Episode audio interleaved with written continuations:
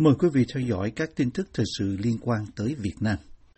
Phó Tổng thống Mỹ vừa tới Việt Nam tối ngày 24 tháng 8 sau khi Đại sứ quán Mỹ tại Hà Nội cho biết chuyến bay của bà bị trì hoãn vài tiếng trước đó do một sự cố sức khỏe không rõ nguyên nhân tại Hà Nội. Bà Harris, người vừa kết thúc chuyến công du 3 ngày tới Singapore, dự kiến bay đến Hà Nội vào cuối buổi chiều ngày 24 tháng 8, nhưng bất ngờ bị hoãn 3 tiếng do một sự cố y tế bất thường. Theo Reuters, sự cố sức khỏe bất thường là thuật ngữ mà chính phủ Mỹ thường dùng để mô tả hội chứng Havana, một tình trạng với các triệu chứng như chóng mặt, buồn nôn, đau nửa đầu và suy giảm trí nhớ, được đặt tên như vậy vì nó lần đầu tiên được báo cáo bởi các quan chức Hoa Kỳ ở Đại sứ quán Mỹ ở Cuba vào năm 2016. Thông báo của Đại sứ quán Mỹ cho biết, văn phòng của Phó Tổng thống Mỹ đã biết về một báo cáo về một sự cố sức khỏe bất thường có thể xảy ra gần đây ở Hà Nội, Việt Nam. Thông báo còn cho biết rằng sau khi đánh giá kỹ lưỡng, quyết định được đưa ra là chuyến đi của Phó Tổng thống được tiếp tục, nhưng không nêu chi tiết. Người phát ngôn của bà Harris từ chối bình luận về lý do trì hoãn với Reuters, phía Việt Nam và truyền thông trong nước cũng chưa đưa ra bất cứ thông tin gì về sự trì hoãn này. Tuy nhiên, người phát ngôn của bà Harris, Simon Sanders, cho phóng viên biết trên chuyến bay tới Việt Nam rằng việc này không có gì liên quan tới sức khỏe của Phó Tổng thống. Theo nguồn tin riêng của phóng viên George Liederman của NBC, có ít nhất hai nhân viên của Đại sứ quán Mỹ ở Hà Nội sẽ phải rời khỏi Việt Nam sau sự cố hội chứng Havana vào cuối tuần qua. Các quan chức của Đại sứ quán không được nêu danh tính nói với phóng viên của NBC rằng nhân viên của Đại sứ quán đã được thông báo về sự cố liên quan đến âm thanh lạ vài giờ trước khi Phó Tổng thống Harris tới Việt Nam. Giám đốc Cục Điều tra Liên bang Mỹ William Burns cho biết khoảng 100 sĩ quan CIA và thành viên gia đình họ nằm trong số 200 quan chức Mỹ và nhân viên bị căn bệnh hội chứng Havana, theo Reuters. Một hội đồng của Viện Hàn Lâm Khoa học Quốc gia Hoa Kỳ vào tháng 12 đã phát hiện ra rằng một giả thuyết hợp lý là các chùm năng lượng định hướng đã gây ra hội chứng, theo ông Burns. Theo hãng tin Anh, giám đốc CIA còn cho biết rằng có khả năng rất cao hội chứng này là do cố ý gây ra và Nga có thể phải chịu trách nhiệm. Ông nói thêm rằng ông đang giữ lại các kết luận cuối cùng trong khi chờ điều tra thêm. Moscow phủ nhận bất cứ sự liên quan nào đến việc này. Hôm 24 tháng 8, Phó Tổng thống Hoa Kỳ Kamala Harris cáo buộc Bắc Kinh cưỡng ép và đe dọa để củng cố các tuyên bố chủ quyền trái pháp luật ở Biển Đông. Đây được xem là những bình luận mạnh mẽ nhất của bà về Trung Quốc trong chuyến thăm Đông Nam Á, mà bà cho là rất quan trọng đối với an ninh của Hoa Kỳ, theo hãng tin Reuters. Chuyến công du 7 ngày của bà Harris tới Singapore và Việt Nam và là chuyến công du quốc tế thứ hai của bà nhằm tìm cách đối phó với ảnh hưởng về kinh tế và an ninh ngày càng tăng của Trung Quốc. Bà bày tỏ lo ngại về các tuyên bố chủ quyền của Trung Quốc đối với các khu vực tranh chấp ở Biển Đông và cho thấy Washington có thể dẫn đầu về vấn đề này. Trong một bài phát biểu tại Singapore, bà Harris đưa ra tầm nhìn của Hoa Kỳ đối với khu vực được xây dựng dựa trên quyền con người và trật tự quốc tế dựa trên luật lệ đồng thời tìm cách củng cố chính sách của Hoa Kỳ xoay trục sang châu Á. Chính quyền Hoa Kỳ gọi sự cạnh tranh với Trung Quốc là thử thách địa chính trị lớn nhất của thế kỷ và chính vì vậy Đông Nam Á đã chứng kiến một loạt các chuyến thăm cấp cao của các quan chức chính phủ Hoa Kỳ, bao gồm cả Bộ trưởng Quốc phòng Lloyd Austin. Bà Harris nói trong bài phát biểu, chúng ta biết rằng Bắc Kinh tiếp tục cưỡng ép, đe dọa và đưa ra các yêu sách đối với phần lớn Biển Đông. Bà nói, những tuyên bố trái pháp luật này đã bị phán quyết của Tòa trọng tài năm 2016 bác bỏ và hành động của Bắc Kinh tiếp tục phá hoại trật tự dựa trên luật lệ và đe dọa chủ quyền của các quốc gia. Đáp lại bình luận của bà Harris, người phát ngôn Bộ Ngoại giao Trung Quốc Uông Văn Bân cho biết mệnh lệnh mà Hoa Kỳ muốn là một hành động cố ý vu khống, đàn áp, cưỡng ép và bắt nạn các quốc gia khác và sẽ nhận lãnh hậu quả. Phát biểu trên chiến hạm USS Tulsa của Hoa Kỳ tại căn cứ Hải quân Changi ở Singapore hôm 23 tháng 8, bà Harris nói với các thủy thủ rằng một phần lớn lịch sử của thế kỷ 21 sẽ được viết với chính khu vực này và nhiệm vụ bảo vệ khu vực này là một sứ mệnh quan trọng. Hôm 23 tháng 8, Phó Tổng thống Harris bắt đầu chuyến công du Singapore bằng cuộc gặp gỡ với Thủ tướng Lý Hiển Long. Hai bên đã thảo luận về tầm quan trọng của các quy tắc và quyền tự do hàng hải trong khu vực Ấn Độ Dương-Thái Bình Dương, mở rộng hợp tác an ninh quốc gia mạng và nỗ lực củng cố các chuỗi cung ứng quan trọng giữa hai quốc gia. Quan hệ đối tác của chúng ta ở Singapore, ở Đông Nam Á và khắp Ấn Độ Dương, Thái Bình Dương là ưu tiên hàng đầu của Hoa Kỳ, bà Harris cho biết hôm 24 tháng 8. Bà nói thêm rằng khu vực này cực kỳ quan trọng đối với an ninh và thịnh vượng của quốc gia chúng tôi. Bà Harris cũng tổ chức một cuộc thảo luận bàn tròn với các nhà lãnh đạo doanh nghiệp về các vấn đề của chuỗi cung ứng. Vào chiều ngày 24 tháng 8, bà sẽ đến Việt Nam dài vào ngày 25 tháng 8. Bà sẽ gặp gỡ các quan chức cấp cao ở Hà Nội. Hôm 24 tháng 8, Thủ tướng Việt Nam nói với đại sứ Trung Quốc rằng Hà Nội không liên kết một nước này để chống lại nước kia, theo hãng tin Reuters. Thủ tướng Việt Nam nói như vậy vài giờ trước chuyến thăm Hà Nội của Phó Tổng thống Hoa Kỳ Kamala Harris. Trước đó tại Singapore hôm 24 tháng 8, bà Harris cáo buộc Bắc Kinh cưỡng ép và đe dọa để củng cố các tuyên bố chủ quyền ở Biển Đông. Cổng thông tin chính phủ Việt Nam cho biết trong một tuyên bố, Thủ tướng Phạm Minh Chính khẳng định Việt Nam tuân thủ đường lối đối ngoại độc lập, tự chủ, đa phương hóa, đa dạng hóa và là thành viên có trách nhiệm của cộng đồng quốc tế. Việt Nam không liên minh liên kết nước này để chống lại nước khác, tuyên bố viết. Các tranh chấp lãnh thổ ở Biển Đông nên được giải quyết theo luật pháp quốc tế và ý thức chung cấp cao, tuyên bố viết. Trung Quốc sẽ hỗ trợ vaccine COVID-19 cho Việt Nam. Cuộc gặp giữa Thủ tướng Chính và Đại sứ Trung Quốc Hùng Ba không được thông báo trước đó và diễn ra trong bối cảnh bà Harris có kế hoạch bay từ Singapore đến Việt Nam vào tối ngày 24 tháng 9, nhưng chuyến bay của bà bất ngờ bị hoãn 3 giờ. Người phát ngôn của bà Harris từ chối bình luận về lý do trì hoãn. Trong một thông báo, Đại sứ quán Hoa Kỳ tại Hà Nội cho biết sự chậm trễ này là do có thông tin về sự cố sức khỏe bất thường xảy ra gần đây ở Hà Nội. Sau khi đánh giá kỹ lưỡng, quyết định được đưa ra để tiếp tục chuyến đi của bà Phó Tổng thống, thông cáo cho biết không nêu chi tiết. Chính quyền Hoa Kỳ gọi sự cạnh tranh với Trung Quốc là thử thách địa chính trị lớn nhất trong thế kỷ và Đông Nam Á đã chứng kiến một loạt các chuyến thăm cấp cao của các quan chức chính quyền hàng đầu, bao gồm cả Bộ trưởng Quốc phòng Lloyd Austin. Phó Tổng thống Mỹ Kamala Harris kết thúc chuyến thăm của bà tại Singapore trong ngày thứ Ba 24 tháng 8 và bay đến thủ đô Việt Nam vào tối cùng ngày theo kế hoạch dự kiến. Khi hạ cánh ở Hà Nội, bà Kamala Harris trở thành Phó Tổng thống Mỹ đầu tiên đến thăm đất nước Việt Nam thống nhất kể từ năm 1975. Bộ Ngoại giao Việt Nam cho biết nữ Phó Tổng thống Mỹ đến thăm theo lời mời của Phó Chủ tịch nước chủ nhà bà Võ Thị Ánh Xuân. Như VOA đã đưa tin, Phó Tổng thống Kamala Harris có kế hoạch họp chính thức với các quan chức cấp cao của chính phủ Việt Nam vào sáng thứ Tư 25 tháng 8. Sau đó, vào chiều cùng ngày, bà dẫn đầu phái đoàn Mỹ cùng với chính phủ Việt Nam chính thức khai trương văn phòng khu vực Đông Nam Á của CDC. Phó Tổng thống Mỹ sẽ gặp trực tiếp cùng với các quan chức Việt Nam và gặp trực tuyến với các quan chức chính phủ các nước ASEAN. Ngoài ra còn có Papua New Guinea để thảo luận về sự ứng phó của Mỹ đối với đại dịch COVID-19 và cách thức tất cả các nước cần làm việc cùng nhau để chấm dứt đại dịch và tăng cường an ninh y tế toàn cầu. Ngay trước thềm chuyến thăm, cựu đại sứ Mỹ ở Việt Nam Ted Osius nói với VOA rằng chuyến thăm của bà Harris là cơ hội để thúc đẩy hợp tác Mỹ-Việt về phòng chống COVID-19, cũng như về an ninh và thương mại. Cựu đại sứ Osius cho VOA biết trong một cuộc phỏng vấn riêng qua email rằng ông cùng các cựu đại sứ khác đã viết thư thúc giục Tổng thống Biden cung cấp vaccine cho Việt Nam. Thời gian gần đây, chính quyền Biden-Harris đã cung cấp 5 triệu liều vaccine cho Việt Nam và ông Osius bày tỏ hy vọng rằng sự cộng tác này để vượt qua COVID sẽ tiếp tục. Người nắm giữ chức vụ đại sứ Mỹ từ năm 2014 đến 2017 viết trong email gửi VOA rằng tôi tin tưởng rằng chính phủ Mỹ sẽ tiếp tục là đối tác vững mạnh của Việt Nam về ứng phó khẩn cấp với COVID-19 và trong thời kỳ phục hồi hậu đại dịch. Chuyến thăm của Phó Tổng thống Harris là cơ hội để thúc đẩy hơn nữa sự cộng tác đó. Ông Osius nhắc lại thực tế rằng Mỹ và Việt Nam đã hợp tác lâu năm trong lĩnh vực y tế công, với việc hai nước làm việc cùng nhau để chống dịch SARS và HIV-AIDS từ đầu những năm 2000. Nhiều nhà dịch tễ học của Việt Nam được đào tạo ở Mỹ và các trung tâm điều hành khẩn cấp lớn ở Việt Nam cộng tác chia sẻ dữ liệu theo thời gian thực với các trung tâm kiểm soát bệnh dịch Mỹ CDC.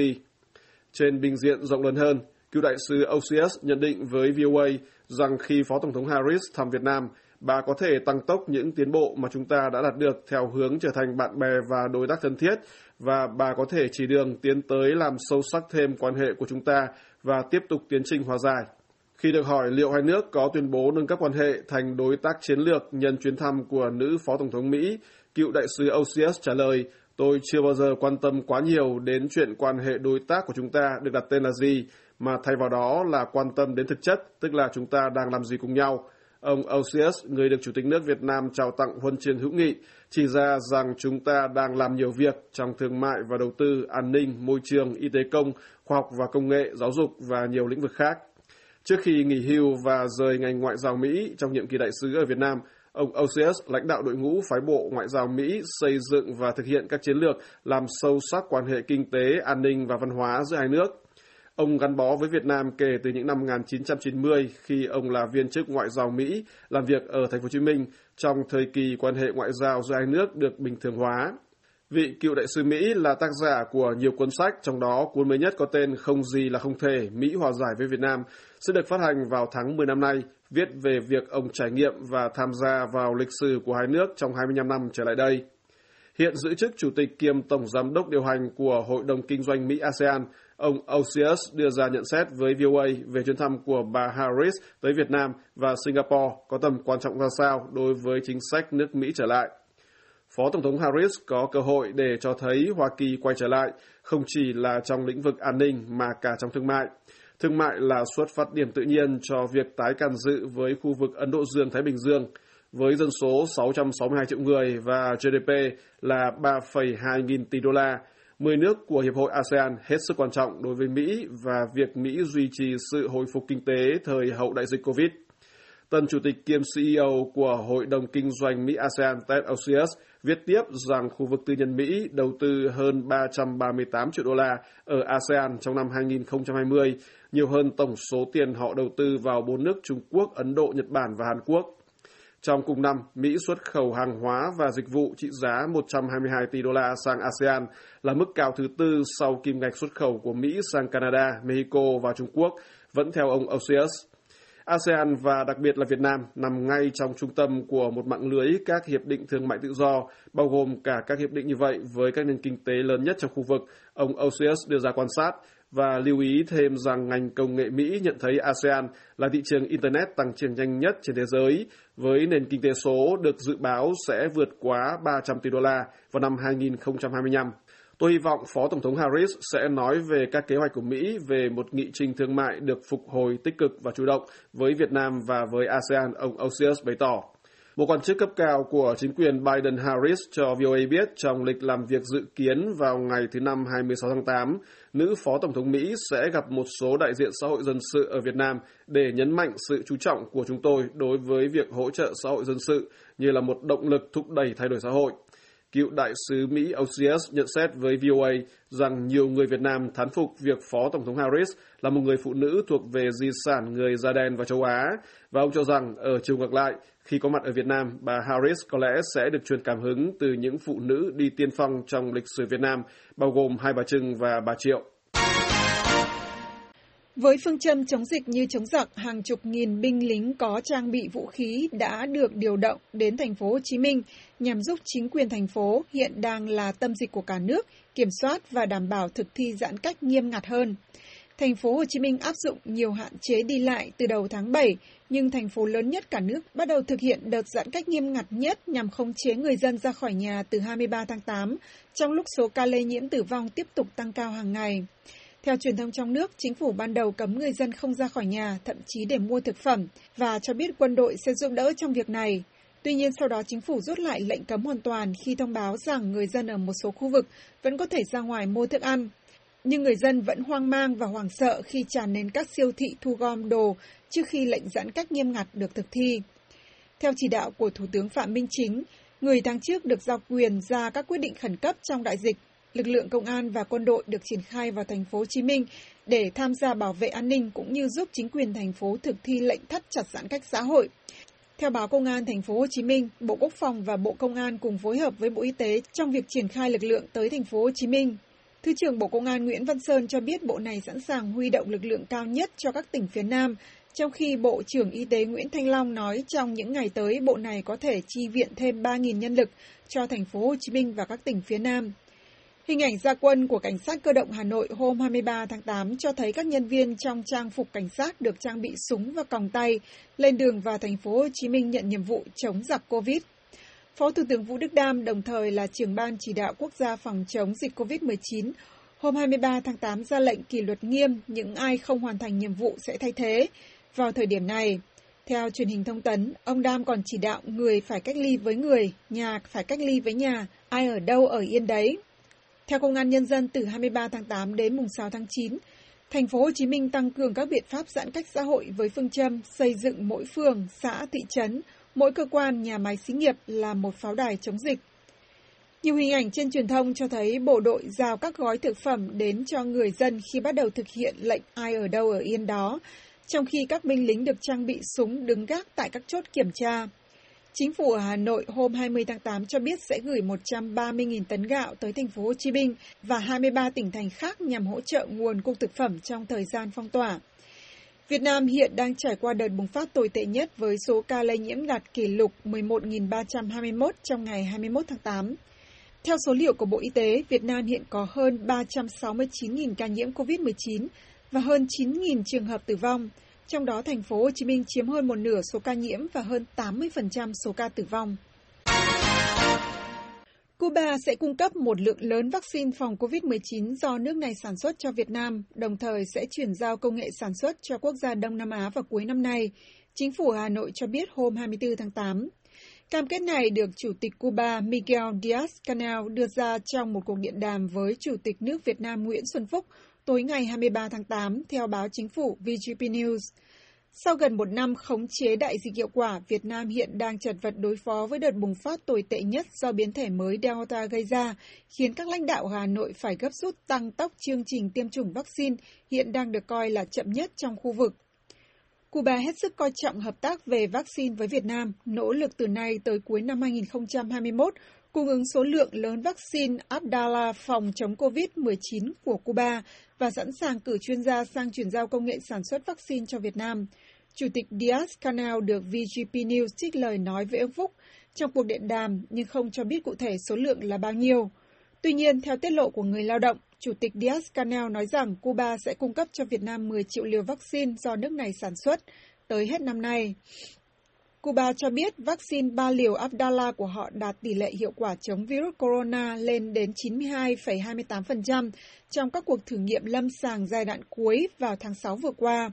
Theo New York Times, tỷ lệ này đưa vaccine nội địa của Cuba vào nhóm hiệu quả cao nhất, chỉ sau Pfizer-BioNTech với 95% và Moderna với 94,1%. Việt Nam cho đến nay đã ký kết các thỏa thuận chuyển giao công nghệ vaccine mRNA và protein DN tái tổ hợp cũng như đang thảo luận với công ty Pfizer của Mỹ về việc đặt nhà máy sản xuất vaccine trong nước. Bộ Y tế cho biết Việt Nam đã đặt mua được 23 triệu liều vaccine COVID-19 và dự kiến sẽ nhận được ít nhất 50 triệu liều trong quý 4 năm nay. Chương trình tiêm chủng vaccine của Việt Nam được triển khai từ đầu tháng 3 năm nay nhưng tỷ lệ tiêm chủng của quốc gia Đông Nam Á vẫn ở mức thấp nhất trong khu vực với chưa đầy 2% trong số 98 triệu dân được tiêm đầy đủ. Việt Nam ban đầu đặt mục tiêu chủng ngừa cho 70% dân số nhằm đạt miễn dịch cộng đồng trong năm nay, nhưng sau đó hạ giảm xuống còn 50% người trưởng thành được tiêm chủng đầy đủ do khan hiếm nguồn cung vaccine. Nhà sản xuất chip điện tử hàng đầu của Mỹ Intel và các công ty nước ngoài khác đang hoạt động ở Việt Nam lo ngại rằng các biện pháp nghiêm ngặt kéo dài nhằm đối phó với dịch COVID-19 ở thành phố Hồ Chí Minh có thể ngăn cản đầu tư vào quốc gia Đông Nam Á. Đại diện của các công ty nước ngoài đã gặp gỡ chính quyền thành phố Hồ Chí Minh, nơi đang là tâm điểm của cả nước trong đợt bùng phát tồi tệ nhất của đại dịch hôm 20 tháng 8, chỉ vài ngày trước khi thành phố lớn nhất cả nước áp dụng thêm các biện pháp nghiêm ngặt với sự hiện diện của quân đội nhằm thực thi lệnh ai ở đâu ở yên đó. Hình ảnh trên truyền thông và mạng xã hội cho thấy cảnh sát và quân đội được trang bị súng đã có mặt tại thành phố Hồ Chí Minh khi thành phố này bắt đầu thực hiện các biện pháp phong tỏa quyết liệt hơn từ ngày 23 tháng 8 cho tới ít nhất là 15 tháng 9, theo một chỉ thị được ban hành từ chính phủ ở Hà Nội hôm 20 tháng 8 trong lúc số ca lây nhiễm tử vong vì COVID-19 tiếp tục tăng cao. Từ 19 tháng 8, Việt Nam bắt đầu ghi nhận số ca lây nhiễm trong một ngày đạt mốc trên 10.000 người và số ca tử vong đạt mức kỷ lục 737 hôm 22 tháng 8, theo thống kê của Bộ Y tế. Mục đích của cuộc họp hôm 20 tháng 8 là để các doanh nghiệp sản xuất như Intel chia sẻ những thách thức mà họ đang phải đối mặt để duy trì hoạt động. Bà Hồ Thị Thu Uyên, giám đốc đối ngoại của Intel tại Việt Nam và Malaysia, nói với Nikkei Asia hôm 21 tháng 8. Chúng tôi không chỉ nêu quan ngại mà còn đưa ra các giải pháp cho lãnh đạo thành phố như những khuyến nghị thiết thực thay vì giữ các biện pháp hiện tại qua ngày 15 tháng 9. Bà Uyên nói với Nikkei và cho biết rằng gánh nặng tài chính cho việc thuê nhà ở của nhân viên là một trong những thách thức lớn. Intel Products Việt Nam, một đơn vị địa phương của tập đoàn này, có một nhà máy thử nghiệm và lắp ráp trong khu công nghệ cao Sài Gòn ở thành phố Hồ Chí Minh. Theo điều lệ phòng chống COVID của chính quyền địa phương đối với các doanh nghiệp sản xuất, 1.870 công nhân phải ở tại các khách sạn gần nhà máy, theo bà Uyên cho biết. Bà nói với Nikkei rằng điều này khiến cho công ty phải chi trả thêm 140 tỷ đồng mỗi tháng, và nếu công ty tiếp tục phải chi trả cho việc này sau 15 tháng 9 thì nó sẽ không những ảnh hưởng trực tiếp đến ngân sách mà còn cả kế hoạch sản xuất. Các doanh nghiệp trong đó có nhiều hãng xưởng cung cấp các công ty toàn cầu của Mỹ được yêu cầu áp dụng quy định ba tại chỗ và một cung đường hai địa điểm, tức chỉ duy nhất một cung đường vận chuyển tập trung công nhân từ nơi sản xuất đến nơi tập trung, gồm khách sạn hoặc ký túc xá. Job ở Việt Nam, một, một cơ sở địa phương của công ty dịch vụ sản xuất có trụ sở ở Mỹ, cũng có những quan ngại như Intel, Công ty này theo truyền thông trong nước cho biết rằng nhiều đối tác kinh doanh đã chuyển các đơn hàng sang các nước khác như Trung Quốc và Singapore do chi phí tăng cao từ việc thực hiện các biện pháp hạn chế này. Làn sóng bùng phát dịch được cho là đang vượt ra ngoài tầm kiểm soát ở Việt Nam do biến thể Delta làm gián đoạn sản xuất ở nhiều ngành nghề gồm may mặc, sản xuất giày dép và đồ điện tử ở quốc gia Đông Nam Á, làm đứt gãy chuỗi cung ứng toàn cầu. Việt Nam là một trong những nước có tỷ lệ tử vong thấp nhất châu Á bởi chương trình vaccine bị cản trở do chính phủ chậm trễ trong việc mua thuốc tiêm chủng. Đến nay chỉ có khoảng dưới 2% trong số 98 triệu dân Việt Nam được tiêm chủng đầy đủ. Hàng chục nghìn doanh nghiệp đã phải tạm ngừng sản xuất, hàng trăm nghìn công nhân đã mất việc làm, Phó Chủ tịch Ủy ban nhân dân thành phố Hồ Chí Minh Võ Văn Hoan nói tại cuộc họp hôm 20 tháng 8. Ông còn cho biết nếu không có giải pháp kịp thời thì mối nguy đứt gãy chuỗi sản xuất là rất lớn. Mối quan ngại của cộng đồng doanh nghiệp nước ngoài tăng cao trước khả năng các biện pháp phong tỏa có thể kéo dài sau ngày 15 tháng 9 khi các ca lây nhiễm tiếp tục tăng chóng mặt theo Nikkei. Chỉ riêng thành phố Hồ Chí Minh chiếm hơn một nửa số ca lây nhiễm và 2 phần 3 số ca tử vong của cả nước. Chủ tịch Ủy ban nhân dân thành phố Hồ Chí Minh Nguyễn Thành Phong tại cuộc họp hôm 20 tháng 8 kêu gọi các doanh nghiệp nước ngoài kiên nhẫn và đặt niềm tin vào chính sách của thành phố để đẩy lùi đại dịch. Tuy nhiên tối cùng ngày, ông Phong bị Bộ Chính trị Đảng Cộng sản điều động ra Hà Nội để giữ chức Phó trưởng Ban Kinh tế Trung ương. Phòng Thương mại Công nghiệp Mỹ tại Việt Nam cho biết trên trang Facebook, sau khi ông Phong bị cho thôi giữ chức Chủ tịch Ủy ban Nhân dân thành phố Hồ Chí Minh, rằng ông ấy rõ ràng đang cố gắng làm hết sức mình để bảo vệ sức khỏe và sự an toàn của người dân thành phố Hồ Chí Minh, trong khi vẫn duy trì hoạt động kinh doanh và sinh kế ở mức độ tốt nhất có thể, theo Nikkei. Để đối phó với tình trạng được cho là có nguy cơ hỗn loạn do đại dịch gây ra ở khu vực phía Nam, Quốc hội Việt Nam vào tháng trước đã thông qua một nghị quyết cho phép Thủ tướng Phạm Minh Chính và Chính phủ có quyền ra quyết định nhanh chóng trong thời gian đại dịch nhằm kiểm soát sự bùng phát của virus corona.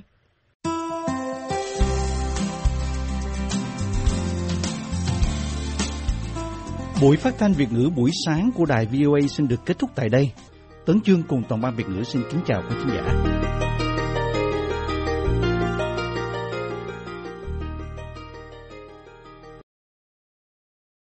This program has come to you from the Voice of America, Washington.